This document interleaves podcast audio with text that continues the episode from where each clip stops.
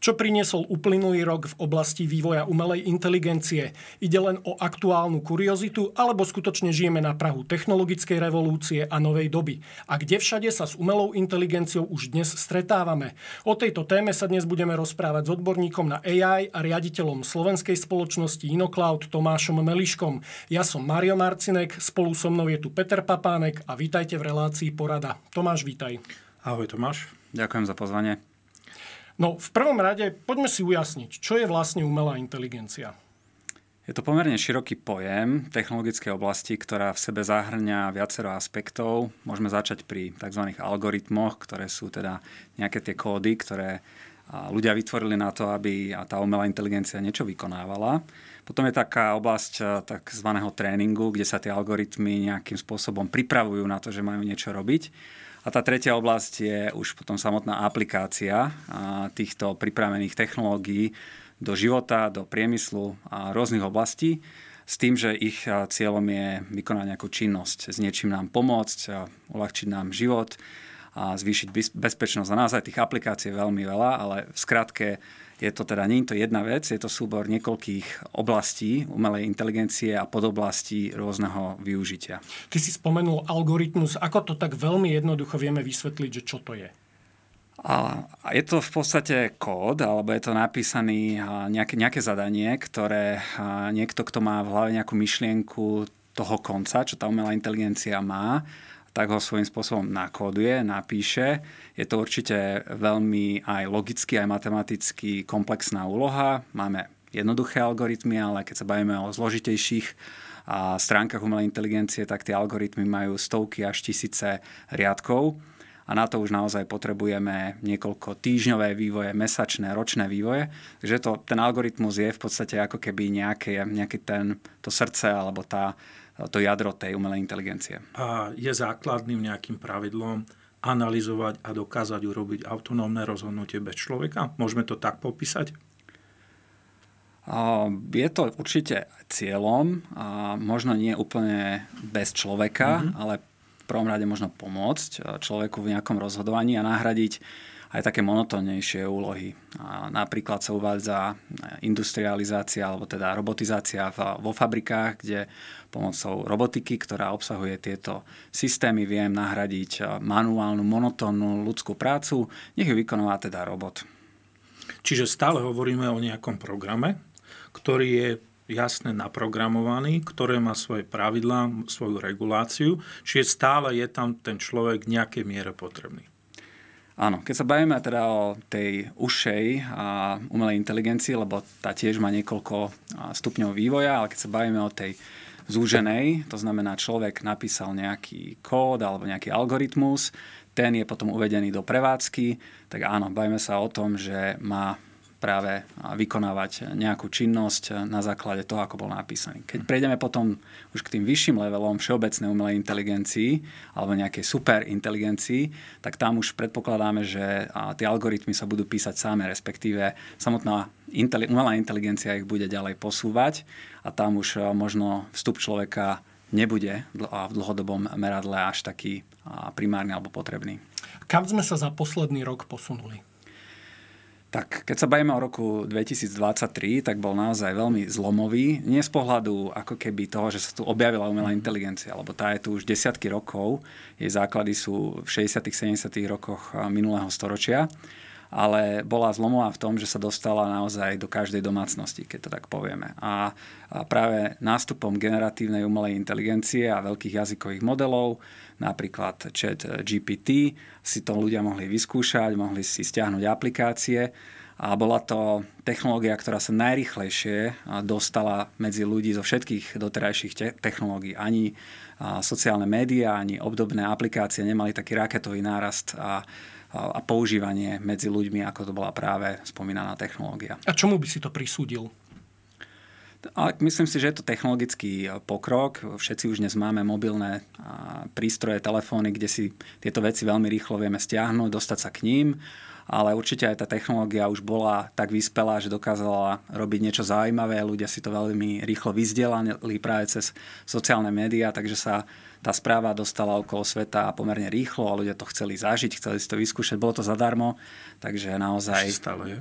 a ešte stále je a o tom sa budeme asi pravdepodobne baviť, kam sa budeme hýbať. A aké sú očakávania pre tento rok 24? Nemyslím si z môjho pohľadu, že budeme možno zažívať taký boom alebo nejaké takéto fantastické nástupy nových technológií. Určite prídu nové vylepšenia práve tej generatívnej AI a hovorí sa o spracovaní napríklad videí, hej, že namiesto uh-huh. obrázkov len, ktoré dnes vieme vygenerovať, príde aj video, čiže môžeme si na základe našich vstupov a spraviť pomerne rýchlo nejakú krátku dokrútku, nejaký, nejaký spot a možno aj neskôr aj krátky film. Čo sú také veci, ktoré zaujali napríklad teba? Že si videl a prišlo ti to, že toto je veľmi zaujímavé, alebo nikdy si sa s tým nestretol, prípadne si si povedal, že wow, toto je dobrý nápad. Tak z takých možno viacej bombastických, keď to tak nazvem, tak ma, ma zaujalo to, ako šikovní ľudia vytvorili tzv. AI modelku, a v Španielsku, teda pár, pár ľudí sa dal dokopy a vytvorili pomocou generatívnej AI a, a obraz modelky alebo ženy, ktoré teda pridali nejakú identitu, nejaký, nejaký vek, nejaký status, nejakej správanie jej zá, záľuby, vytvorili jej profily na sociálnych médiách a začali teda zberať followerov, začali vytvárať okolo nej určité určitý hype a teda získala aj sponzorov následne, začala mať príjmy okolo od 3 do 10 tisíc eur, tak to teda tí tvorcovia uvádzali a dokonca sa stalo aj to, že jej napísal nejaký známy herec z Latinskej Ameriky, že by ju rád pozval na večeru a neuvedomil si, že teda nekomunikuje úplne so živou ľudskou bytosťou. O téme regulácie budeme ešte neskôr, ale mňa zaujalo skôr Elon Musk a jeho, jeho pokroky. Mm-hmm. A práve vyšla správa o implantácii čipu hej, do ľudského mozgu. Ako hodnotíš tieto kroky v medicíne? Z pohľadu medicíny tam vidíme viacero oblasti, kde umelá inteligencia vie byť veľmi nápomocná. Začnem pri spracovaní snímok z rengenov, CT a magnetické rezonancie podobne kde umelá inteligencia tým, že sa pozerá na obrázok a je vytrenovaná hľadať v ňom nejaké súvislosti, napríklad karcinom, čiže nejakú rakovinu, tak vie byť veľmi presná a je neúnavná, čiže vie to robiť v podstate non-stop. Dokáže to robiť veľmi presne na úrovni veľmi dobrých odborníkov, napríklad na onkológiu. A v tej oblasti napríklad ja by som ešte čakal, že sa posunieme ďalej. A najnovšie výskumy práve v uplatnení umelej inteligencie v onkológii ukazujú na to, že by sme sa mohli pozrieť na mutácie rôznych podôb rakoviny a napríklad ako zvýšiť aj efektivitu ich liečby, čo môže pacientom naozaj pomôcť na, v tej ceste ku zdraví. Takže, takže začali sme niekde a aj v tej medicíne budeme pokračovať napríklad v tej detekcii chorôb ďalej. A potom sa dostávame napríklad aj k asistentom, ktorí môžu nejakým spôsobom odbremeniť zaťažené zdravotníctvo a to je globálna téma, hlavne po covide. Tí, tí lekári sú naozaj vyťažení a veľmi a teda keď budeme nejakého AI asistenta, vie mi poradiť, aby som nešiel s nejakou nezávažnou chorobou, nejakou horúčkou práve do nemocnice, ale práve si to vyliečil doma. A napríklad pri tomto vyhodnocovaní snímkov, povedal by si, že tá umelá inteligencia je dnes už na úrovni, kedy takýto nástroj je lepší ako akýkoľvek individuálny odborník v danom obore, alebo jeho výhodou je stále tá hrubá sila, akú má obrovskú kapacitu pracovať proste paralelne na 100 tisícoch, možno miliónoch snímkov v tom istom čase, za, za úplne za zlomok sekundy. To je komplexná otázka. Ja myslím, že vôbec tá, tá technológia není tam, že by dokázala ľudí obísť alebo nahradiť. A tak ako si to ty pomenoval, je, je skvelá v tom, že je neúnavná. A či sa pozrie na 100 snímok alebo 100 tisíc, je v podstate len vec nejakého hardveru, ktorý je potrebný, alebo nejakého času a nejakej spotrebovanej elektrickej energie, ktorá je potrebná na to spracovanie dát. Ale raz, keď je ten kód vytvorený, pre ňoho je v podstate lepšie sa stále ako keby pozerať čo najviac tých snímok, čiže je tam aj taký a, spôsob sabo, sa, hmm. samoučenia, a, ktorý teda tej umelej inteligencii ešte viacej vyhovuje. Čiže poháňa nad tým, čím viacej úloh do nej vložíme. A vieme, že už tieto príklady sú niekde konkrétne vo svete využívané. Určite áno. Určite. Mhm. A tam si spomínal presne ešte tú druhú možnosť tej komunikácie pacienta, vyhodnocovanie. Mám si to predstaviť nejakého medicínskeho chatbota, s ktorým komunikujem, zadefinujem príznaky a on mi odporúči nejaké riešenie.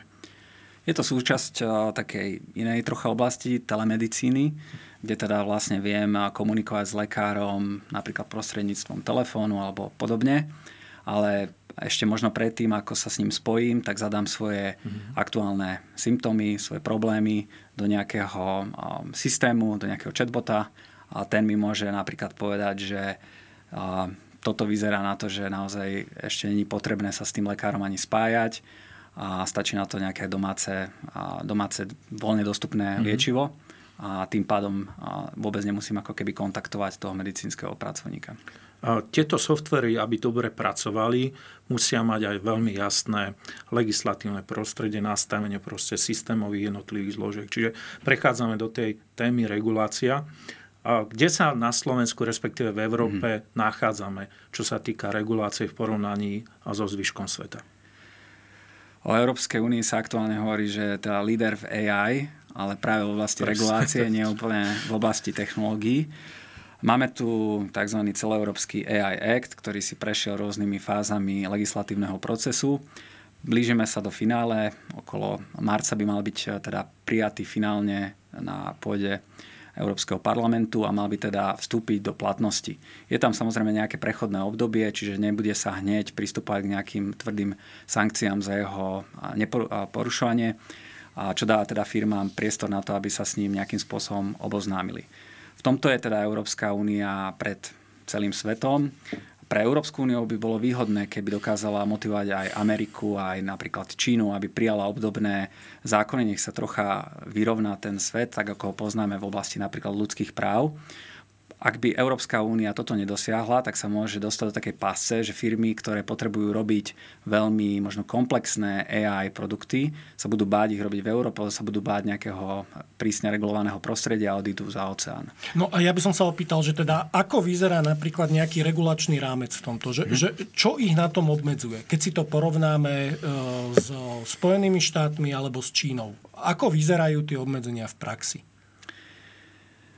V rámci AI Actu je tam niekoľko úrovní rizika, ktorá tá umelá inteligencia môže priniesť a súvisí to aj s tým, akými dátami sa zaoberá. Keby sme teda sa pozreli práve na spomínanú medicínu a teda, že by analyzovala snímky pacientov, tak to je niečo, čo je možné považovať za vysoko rizikové, keby tieto dáta boli napríklad použité neskôr v nejakom necitlivom spracovaní a to sa môže samozrejme obrátiť aj proti jednotlivcovi, aj proti skupine ľudí s nejakým napríklad ochorením, tak tam sa bavíme o vysokorizikových uplatneniach AI a tam firmy budú musieť ukázať, ako dáta spracovajú, čo s nimi robia a teda odkryť svojím spôsobom tie svoje karty. Pre niektoré firmy to môže byť nejakým spôsobom aj jednak pocit toho, že budú spomalované v tom vývoji. Možno sa budú báť toho, že im nejakým spôsobom tie technológie môžu uniknúť a pre nich to môže byť práve motivácia ísť mimo európsku legislatívu.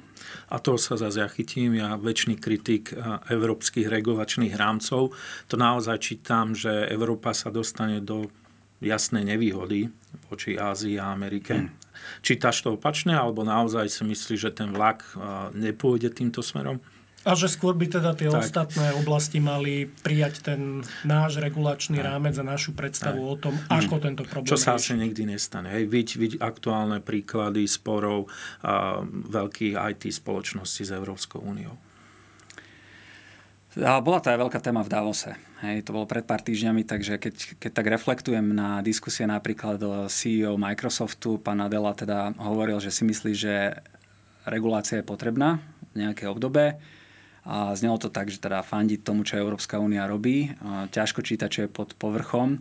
Samozrejme, tieto veľké nadnárodné spoločnosti majú svoje záujmy, majú svoj, a, a, svoje potreby, ktoré teraz s legislatívnym procesom potrebujú zosúľadiť. ale myslím si, že svet si uvedomuje potenciálne rizika umelej inteligencie. To je asi také, že v každej krajine sa nájdú ľudia, alebo teda aj v parlamentoch daných krajín, ktorí by teda nejakú reguláciu požadovali.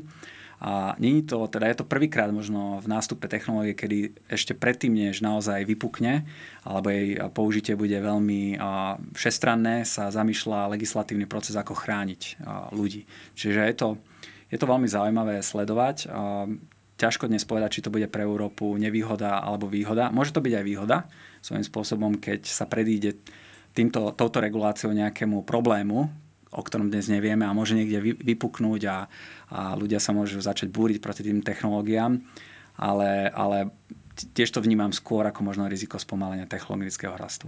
A je nejaké riziko v tejto oblasti, ktoré vnímaš ty ako obzvlášť uh, veľké? Čo, čo musí byť určite regulované. Mm-hmm. Ja si myslím, že by mala byť regulovaná napríklad oblasť, kde AI vie vplývať na psychiku mladých ľudí, alebo teda bavíme sa o deťoch, kde teda algoritmy vedia byť tak silné, že dokážu vyvolať nejaký pocit za zmetenia v tom, v tom dieťati, či teda komunikuje s dospelou osobou, hej, začne si vytvárať dôveryhodný vzťah s nejakou aplikáciou, ktorá teda není človek, je to, je to, je to kód, je to počítač. A tam by určite mala umelá inteligencia byť regulovaná, aby napríklad nemotivovala tie deti kúpovať nejaké produkty, alebo dokonca, čo by bolo ešte horšie, vytvárať si možno nejaký extremistický názor na nejakú oblasť spoločenskú alebo politickú. Ja sa vrátim presne k tomu, čo si spomínala tú modelku. Tá otázka, kedy myslíš, že budú sociálne siete regulované, že bude povinnosť označovať, že ide o, o osobu alebo o pozíciu, ktorá je vytvorená umelou inteligenciou? Neviem presne kedy, ale typoval by som, že možno do dvoch, troch rokov a už sa s niečím takýmto stretneme. A ako je na tom Slovensko oproti okolitému svetu? A kde si myslíš, že vieme využiť umelú inteligenciu a ktoré budú prvé oblasti mimo medicíny, ktoré to budú?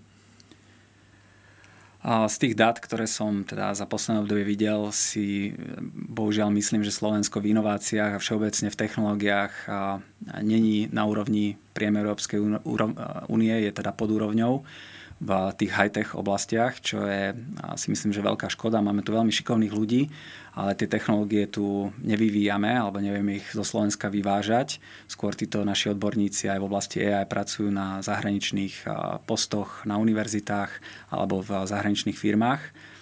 A čím ale nechcem povedať, že tu vôbec nič nemáme. Máme tu desiatky firiem, ktoré sa venujú high-tech oblasti, venujú sa umelej inteligencii, takže máme tu aspoň nejaký, nejaké zdravé podhubie.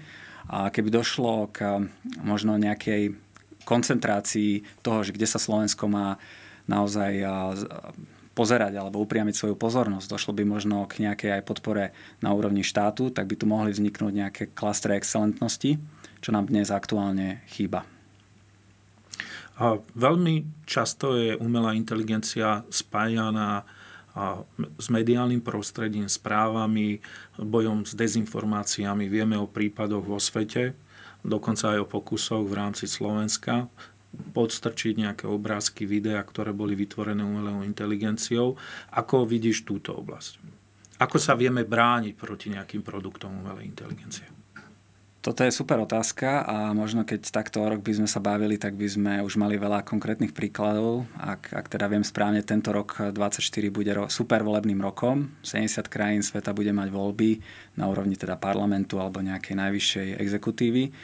A myslím si, že je to aj dokonca najväčší volebný rok v histórii ľudstva. A zrazu máme tu aj tieto technológie, takže určite dojde k nejakému pokusu ich jednak použiť na dezinformovanie, možno na nejaké zmetenie voličov, ale dokonca si ja osobne teda som optimista, že príde aj k uplatneniu technológií, ktoré budú predchádzať tým dezinformáciám. Čiže vždy je to boj. Bude to boj o to, kto má mm-hmm. tú hornú ruku, ako sa hovorí v tom, že prinesie niečo, čo niekoho vie dezinformovať a potom prídu firmy, ktoré budú sa snažiť priniesť technológie na upozornenie na dezinformácie. Čiže môžem si to predstaviť nejaký antivír voči nepravdivým informáciám vytvorené umelou inteligenciou? Taký kognitívny antivírus, mm. ktorý nás má chrániť pred dezinformáciami. A je niekde v tom kóde identifikovateľné, že to je napríklad deepfake video, alebo je to vyslovene mm. o tom, že to niekto musí tiež manuálne e, učiť, alebo manuálne vo finále rozhodnúť, že na, či to, na čo sa pozeráme, je realita alebo fabrikácia?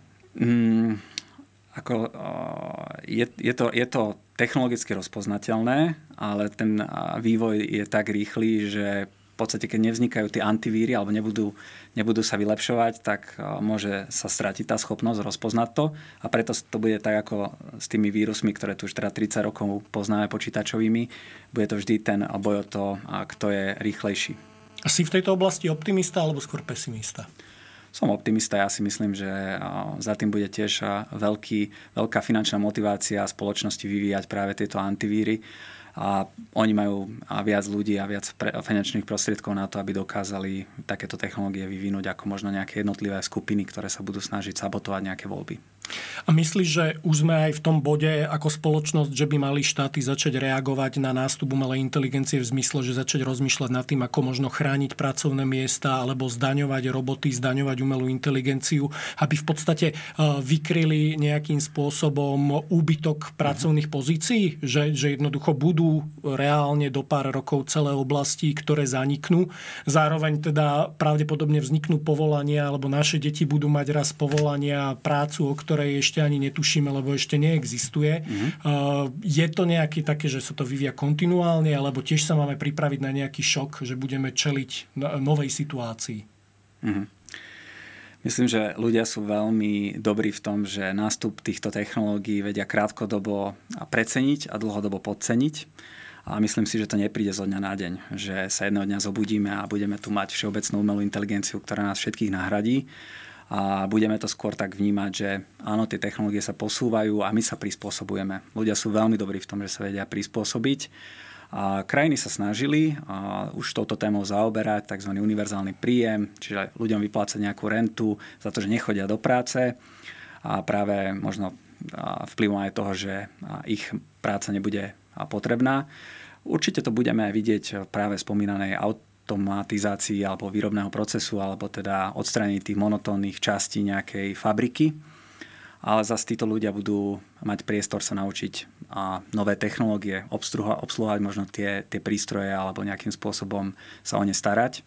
Takže tak, ako to bolo v priemyselnej revolúcii, keď prišiel párny stroj, tak niektoré práce zanikli, objavili sa stovky tisíce nových pozícií. Tak tak to bude aj teraz. A na čo konkrétne napríklad ty používaš umelú inteligenciu? Je to určite vypracovanie nejakých analýz, nejakých textov, kde potrebujem zhrnúť niekoľko viacero, viacero oblastí do jedného uceleného celku. Priznám sa s tými generovaniami obrázkov a, a podobne sa až tak nejak veľmi nezaoberám, ale používam to napríklad aj na, na plánovanie nejakého itineráru. Teraz cez víkend sa chystám na dovolenku do jedného mesta v Európe a tiež som si nechal vypracovať taký plán práve na nejakú oblasť, konkrétne teda kultúra, múzea a podobne. Funguje to veľmi Mne stále odpovedá, že nemá posledné roky zahrnuté, takže nebojí sa, že ti vypadne nejaká tie novinka. Tie, tie múzea tam sú desiatky rokov, takže to by tam malo byť fajn. A ako si sa dostal k tejto téme alebo k práci mm. s umelou inteligenciou? Posledných 6 rokov som pracoval práve v jednej inej spoločnosti v oblasti developerského priemyslu. A tam som mal na starosti práve oblasť smart technológií a technológií pre inteligentné budovy, čo bolo v podstate svojím spôsobom nejaký, nejak, je to nejaká oblasť uplatnenia aj umelej inteligencie. A to bol taký pre mňa prirodzený ako keby štartovací bod a následne aj platforma, odkiaľ som chcel ísť a tej oblasti sa venovať a ešte hlbšie. A zaujímalo ma naozaj to, ako vôbec tá umelá inteligencia vzniká. A tak som sa dostal do spoločnosti InnoCloud, kde sa tejto téme trénovania umelej inteligencie práve venujeme. Ty už si predtým načrtol nazvime to, že slovenskú realitu toho, že aké sú tie možnosti a, a akým spôsobom sa s tým aj štát vyrovnáva, že kde sme a kam by sme sa možno chceli dostať, aby sme dobehli tých lídrov v technológii. Čo by bola tá prvá a najhlavnejšia mm. vec, čo by si odporučil urobiť hneď? Mm-hmm. Ja mám také tri oblasti, kde si myslím, že by sa tá umelá inteligencia na Slovensku dala uplatniť. Je to strojové videnie, čiže uplatnenie technológií computer vision na posilnenie pridanej hodnoty slovenského priemyslu, čiže robotizácia. Máme tu šikovné firmy, ktoré už robotizácii sa venujú, takže týmto firmám napríklad umožniť na Slovensku na zelenej elektrine trénovať tie algoritmy, aby aj oni mohli byť konkurencie schopné z pohľadu celého sveta. Tá druhá oblasť je zdravotníctvo. Máme tu niekoľko startupov, ktoré sa venujú práve tým spomínaným technológiám v zdravotníctve. Možno aj im pomôcť nejakou legislatívu, aby ich vedeli testovať v nejakých tzv. sandboxoch, v nejakých uzavrených systémoch aby nemuseli podliehať nejakým dlhým schvalovacím procesom. A tá tretia oblasť je energetika a myslím si, že Slovensko má veľmi dobre vyriešený energetický mix z pohľadu aj nás ako firmy, ktorá potrebuje veľa elektríny na trénovanie týchto modelov. Teda máme zelenú, dekarbonizovanú elektrínu ako jedna z prvých krajín v Európskej únii a tiež máme veľmi dobré technológie v rámci toho, ako riadiť napríklad tú sieť aj z pohľadu fotovoltiky a ďalších zdrojov obnoviteľnej elektriny, kde by umelá inteligencia mohla zohrať veľmi veľký prínos na tom, ako napríklad odľahčiť tú sieť tým, že vlastne prechádzame ešte na tieto moderné zdroje elektriny. Tak ti ďakujeme za dnešný rozhovor. Ďakujem. Ďakujem, Maja.